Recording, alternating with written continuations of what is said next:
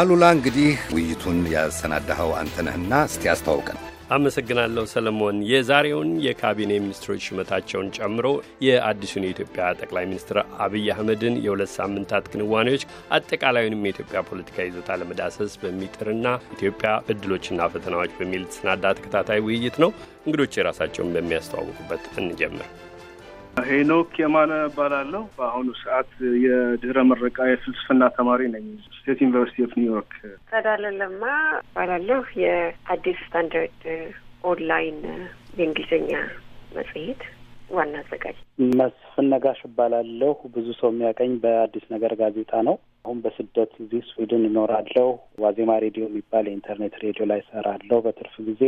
የሙሉ ጊዜ ስራዬ ግን በአንድ የሰብአዊ መብት ጉዳይ ላይ በሚሰራ ድርጅት ውስጥ አመሰግናለሁ ለትውውቁ። በዛሬው ትልቁ ቀዳሚ እርምጃቸውን እንደርደር። ለመሆኑ የዛሬው የጠቅላይ ሚኒስትር አብይ አህመድ የካቢኔ ሚኒስትሮች ሹመት ስለ መጪው አስተዳደራቸውም ሆነ ተስፋ ስለተጣለበት ለውጥ ምን ይነግረናል? መስፍን ለእኔ ጠቅላይ ሚኒስትር አብይ በባለ ሲመት ንግግራቸው የተናገሩትን ነገር ወደ ተግባር የሚለውጡ ስለመሆናቸው አሁንም ቢሆን በቂ ማስረጃ፣ በቂ መተማመኛ አልሰጡም ባይ ነኝ። ካቢኔ ሹምሽር እንደምታስታውሰው ከዚህ በፊትም አቶ ኃይለማርያም ደሳለኝም አንድ ሁለት ጊዜ አድርገዋል መሰለኝ። ከዛ በፊት የነበሩትም ጠቅላይ ሚኒስትር እንዲሁ አድርገዋል እና ኢህአዴግ የካቢኔ ሹምሽር በማድረግ በተግባር መሰረታዊ ለውጥ ሲያመጣ ከዚህ በፊት አላየነውም። እንግዲህ አሁን አቶ አብይ በሰጡን ተስፋ አንጻር አይተን ምናልባት ጊዜ እንስጣቸው ልንል እንችል ይሆናል። ከዛ ውጭ ግን አሁንም ገና ነው። ዛሬ ተሿሚዎቻቸውን ሲያቀርቡ አንድ ሁለት ነገሮች መጀመሪያ ላይ ተናግረው ነበረ። ቀይ መስመር ነው ግዴታ ልታረጓቸው ይገባል ብለው ያጠቀሷቸው ነገሮች አሉ። እነሱ ገንቢ ነገሮች ናቸው። ግን በተጨባጭ ለውጥ አንጻር ግን ከየትኛው ሚኒስትር በምን ያህል ጊዜ ምን እንደሚጠብቁ የተነገረን ነገር የለም። ምናልባት ከሚኒስትሮቻቸው ጋር ይህን ተነጋግረው ሊሆን ይችላል። በቀጣዮቹ ቀናትና ሳምንታት እንደሚነግሩን ተስፋ አደርጋለሁኝ። አለበለዚያ ግን ከዚህ በፊት ከነበሩት ሹምሽሮች የተለየ ላይሆን ይችላል እና መጠበቅ አለብን። ለእኔ ብዙ ያስገረመኝ ወይም ያልጠበቅኩት ነገር ብዙ የለም። መልካም። እሺ ሄኖክ አመሰግናለሁ አሉላ። የካቢኔ ግሽጉ እና ሹመቱ ቢያንስ በተወሰነ ደረጃ በጥንቃቄ የተደረገ ነው የሚመስለው።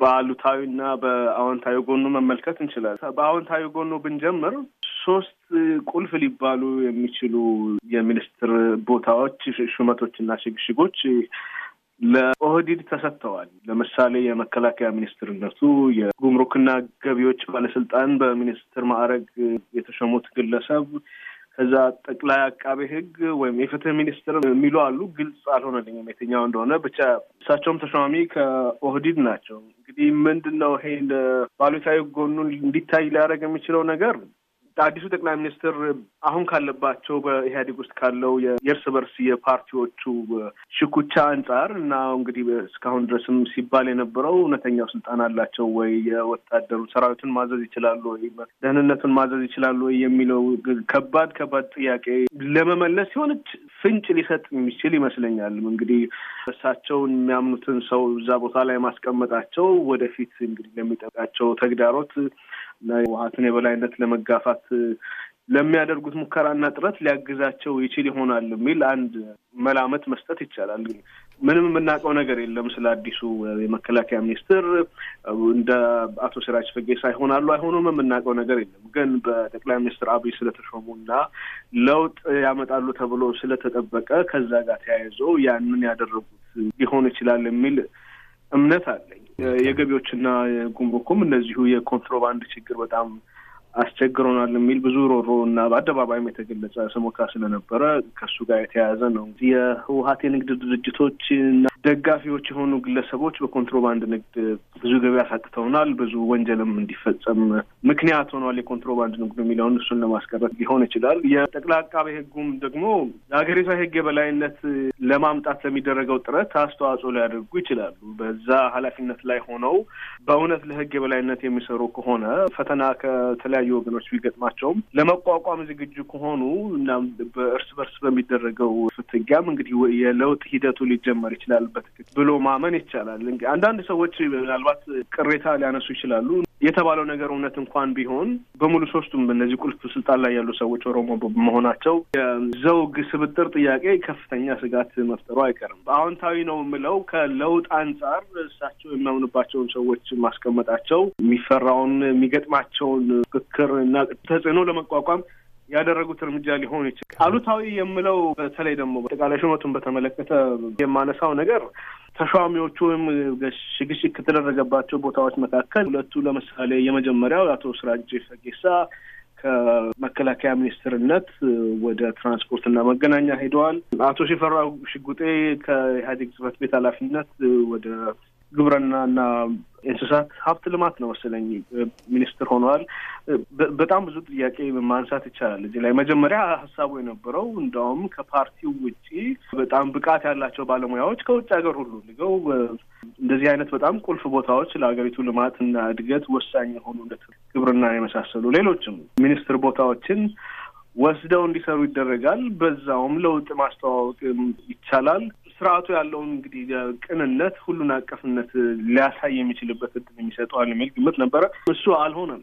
ሌላው እነዚህ ሰዎች በመጀመሪያ ብቃት ኖሯቸው አይደለም የተሾሙት። ሽፈራው ሽጉጤ ትምህርት ሚኒስትር መሆን የነበረባቸው ሰው አይመስሉም ከነበራቸው የስራ ልምድ እና ህይወት ታሪክ አንጻር ሆነዋል። እዛም ግን አልቻሉም በሚል ግምት ነው እንግዲህ አጠቃ ያለው ግንዛቤ እንደዛ ነው።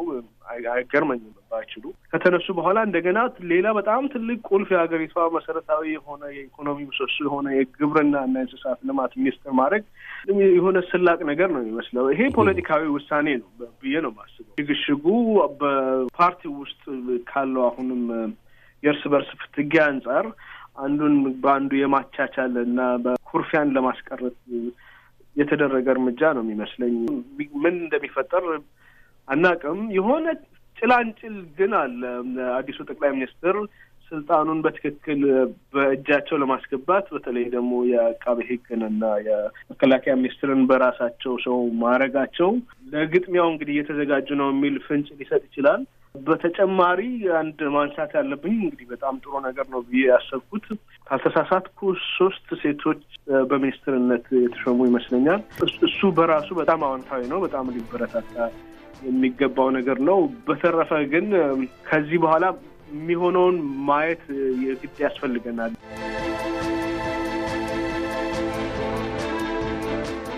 መልካም። አሁን ሰፋ ወዳለውና ወደ ዋናው ውይይታችን እናምራ። ኢትዮጵያ እድሎችና ፈተናዎች በሚል የተከታታይ ውይይት አካል ነው ይህ ከሶስታችሁ ጋር የምናደርገው ቀዳሚ ውይይት። እድሎቹ ምንድን ናቸው? ፈተናዎች አንዳንድ ነጥቦችን እናነሳለን።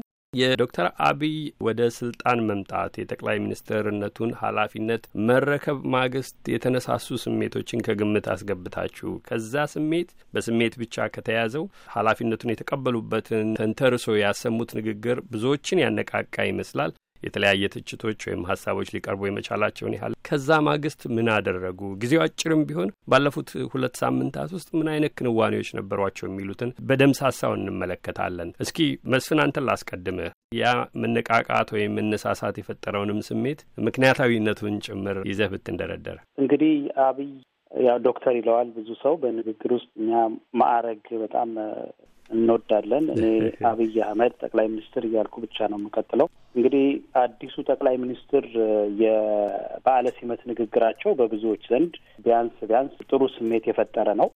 ይሄ የሆነበት ዋና ምክንያት የሚመስለኝ ንግግሩ የተደረገበት ጊዜና አገሪቱ በዛ ወቅት የነበረችበት ሁኔታ ይመስለኛል። አሁንም በዛ ሁኔታ ነች በርግ እና እሱ ለንግግሩ ተጨማሪ ጉልበትና ተጨማሪ ትርጉም እንዲሰጠው አድርጎታል። በብዙዎች ዘንድ እንደው ጥሩ ጎን ያለው ተስፋ የሚፈነጥቅ የሚመስል ስሜት የሰጠው ለዛ ይመስለኛል። ሌላው ያ ወቅት ከንግግሩ ከጭብጡና ከመልእክቱ እንዲሁም ካቀራረቡ በተጨማሪ ብዙ ሰው ኢትዮጵያ ለገባችበት ችግር መፍትሄው ከየት ነው የሚመጣው የሚል በጣም የሚያስጨንቅና የሚያሳስብ ስሜት ውስጥ እያለ የኢትዮጵያ መጻኢ ዕድል ምንድን ነው የሚሆነው እያለ እየተነጋገረ በነበረበት ወቅት የመጣ ንግግር ስለሆነ ክብደት አግኝቷል ብዬ አምናለሁኝ። ከዛ ወዲህ ጠቅላይ ሚኒስትሩ የቀጠሉት በንግግራቸው ነው። ሱማሌ ክልል መሄዳቸው በእርግጥ ከንግግሩ በተጨማሪ ራሱ ለጉብኝት መሄዳቸውም በጣም ፖለቲካዊ ትርጉም ያለው አስፈላጊም ነበር ብዬ አስባለሁ። ከዛ አምቦ ላይ ተመሳሳይ ነገር ሆኗል። ከዛ መቀሌ ላይ ሆኗል። እነዚህ በውስጣዊ በኢህአዴግ ውስጥ ባለ የፖለቲካ ጨዋታ እንዲሁም ሀገሪቱ ውስጥ በሰፈነው የውጥረትና የ crisis ፖለቲካ አስፈላጊ ጉብኝቶች ናቸው ብዬ እወስዳለሁ፣ ይሰማኛል። ንግግሮቹ ግን እንግዲህ እየበዙ ሲመጡ ወደ መደጋገም ሊቀርቡ ትንሽ ነው የቀራቸው። ግን እስካሁን በጥሩ ጎኑ ነው የምመለከተው ንግግራቸውን። ወደ ኒውዮርክ ልምጣና ባለፉት ሁለት ሳምንታት ውስጥ አንድ ጠቅላይ ሚኒስትር ወደ ስልጣን በመጣ በሁለት ሳምንታት ምን ሊያደርግ ይችላል? ራሱን የቻለ ጥያቄ ነው። ኢትዮጵያ ካለችበት ሁኔታ አንጻር ሊለኩ የሚችሉ ምን ያህል ግምት የሚሰጣቸው ክንዋኔዎች አድርገዋል? ሄኖክ ተከታትለው ከሆነ በሁለት ሳምንት ውስጥ በዲሞክራሲያዊ መንገድ ከተመረጠ ጠቅላይ ሚኒስትርም የተለየ ነገር መጠበቅ የሚቻል አይመስለኝም። እኔ ክሳቸው ጠብቅ የነበረው መስፍን ቃቅሶታል። አገሪቷ ከነበረችበት ሁኔታ ውጥረት፣ ጥላቻም አንጻር ያሳዩት ትልቅ ኃላፊነት ይሰማው ሀገራዊ ስሜትን የሚያነሳሳ የእርቅ የአንድነት መንፈስ ያላቸው ንግግሮች ማድረጋቸው ትልቅ ዋጋ አለው። ትልቅ አስተዋጽኦ አድርጓል። ያን የምልበት ምክንያት አንደኛው እንደተባለው አገሪቷ የነበረችበት አጣብቅኝ ምን ሊፈጠር ይችላል፣ ወዴት እየሄድን ነው፣ ምን አይነት ግጭት ሊፈጠር ይችላል የሚል ትልቅ ስጋት በነበረበት ሁኔታ ያን ማድረጋቸው ብዙ ውጥረት እንዲረግብ አድርጓል። እና በተለይ ደግሞ ከመጡበት ሁኔታ አንጻር ያልተጠበቀ ነው። የአቶ ለማና ጠቅላይ ሚኒስትር አብይ እንደዚህ አይነት አገራዊ መንፈስ ያለው መልእክት ይዘው መምጣታቸው በአጭር ጊዜ ስናየው በጣም ትልቅ አስተዋጽኦ አድርጓል። እኔ የምጠብቀው የነበረው ያንን ነው። ንግግሮቹ አሁን እንግዲህ በተለያየ ቦታ ያደርጓቸው ንግግሮች እንዲሁ ዝርዝር ገብተን እንጥቀስ ከተባለ ያው ማንስማማባቸው የማይጥሙን ነገሮች አሉ። ግን ያንን እንዲያስወግዱም አንጠብቅም ካሉበት ሁኔታ አንጻር ግለሰቡ አብይ አለ። እንደገና ምናልባት የኦሮሞ ብሔርተኛውም አብይ አለ። የኦህዲድ መሪ ሆኖ ኢህአዴግ ውስጥ ባለው የስልጣን ፍክክር ውስጥ ራሱን አጉልቶ ለማውጣት የሚታገለው አብይ አለ፣ ኢትዮጵያዊ አብይ አለ እና እነዛን ነገሮች አስታርቀው አዋደው ለመሄድ ያደረጉት ሙከራ በጣም ከባድ እንደሆነ ምንም ጥያቄ የለውም። የገመድ ላይ ጉዞ ነው። ያንን ጉዟቸውን በጥሩ ሁኔታ ጀምሮታል። እንግዲህ አንዳንድ ስጋቶች አሉ። ንግግሮቻቸው ላይ ንግግር ዋጋ እስካለው ድረስ ሁሉንም ለማስደሰት ሲሞክሩ ሁሉንም እንዳያስከፉ እና በተለያዩ ወገኖች መካከል ድልድይ ለመገንባት ሲሞክሩ ከድልድዩ እንዳይወድቁ ወይ ድልድዩ እንዳይወድቅባቸው ስጋት አለኝ። እስከ ቅሬታዎች አሉ፣ ግን በአብዛኛው የተሳካ ነበር ማለት ይችላል። የገመድ ላይ ጉዞ ብሎታል ሄኖክ። ጸዳለ ወደ አንቺ ነው የምመጣው። መጽሔታችሁ አዲስ ስታንዳርድ ጠቅላይ ሚኒስትር አብይ ወደ ስልጣን በመጡበት ሁኔታ የነበረውን ጨምሮ ያወጣቸውን ጽሁፎች ምልከት አድርጌያለሁ። የቅርብ ጊዜው ምናልባትም ለዚህ ውይይት አግባብ ይመስለኛል። ህመም ማስታገሻ ወይስ ፍቱን መድኃኒት የሚል ስሜት ያለው የትዝብት ጽሁፍ ተመልክቻለሁ ከጥቂት ቀናት በፊት የወጣ በእርግጥ የለውጥ ጅማሮ ነው ወይ? እስካሁን የታዩት ሁኔታዎች ያን የለውጥ ጅማሮ ያሳያል ወይ? ከሆነስ ምን አይነት ለውጥ የሚሉትን ገፋ አድርገን እንመርምር። በጋዜጣችሁ ዘገባዎች የተመለከታችኋቸው ልትንደረደሪ ትችያለሽ። ብዙ ተስፋ የተጣለበትንና ያ ተስፋ ደግሞ በእርግጥ በተጨባጭውን የሚችልበትን ሁኔታ እና ደርዝ ከግምት አስገብተሽ ጸዳለ። አመሰግናለሁኝ። በእርግጥ እንዳልከው የተለያዩ ጽሁፎችን እያተምን ነው ያለ ነው አንዱም አሁን የጠቀስከው ፍቱን መድኃኒት ወይስ የህመም ማስታገሻ ናቸው ወይ በሚል በአንድ ገስት ጸሐፊ የተጻፈ እኔ እንግዲህ የእሳቸው መምጣትም ስንመለከት ከራሳቸው ከፓርቲው ኢህአዴግ እንደ አንድ ሀገርን ሲመራ እንደነበረ ፓርቲ አደረጃጀቱ የፓርቲውና የሀገሪቷ መጻኢ ዕድል ተለያይቶ የማይታይ እንዲሆን ተደርጎ ስለሆነ ፖለቲካው የተሸረበው በፓርቲው ውስጥ የሚፈጠረው ኮሽታ ሀገሪቷን ወደ ተሻለ ወይም ወደ ባሰ ደረጃ የማምጣት ትልቅ ተጽዕኖ ነው ያለው።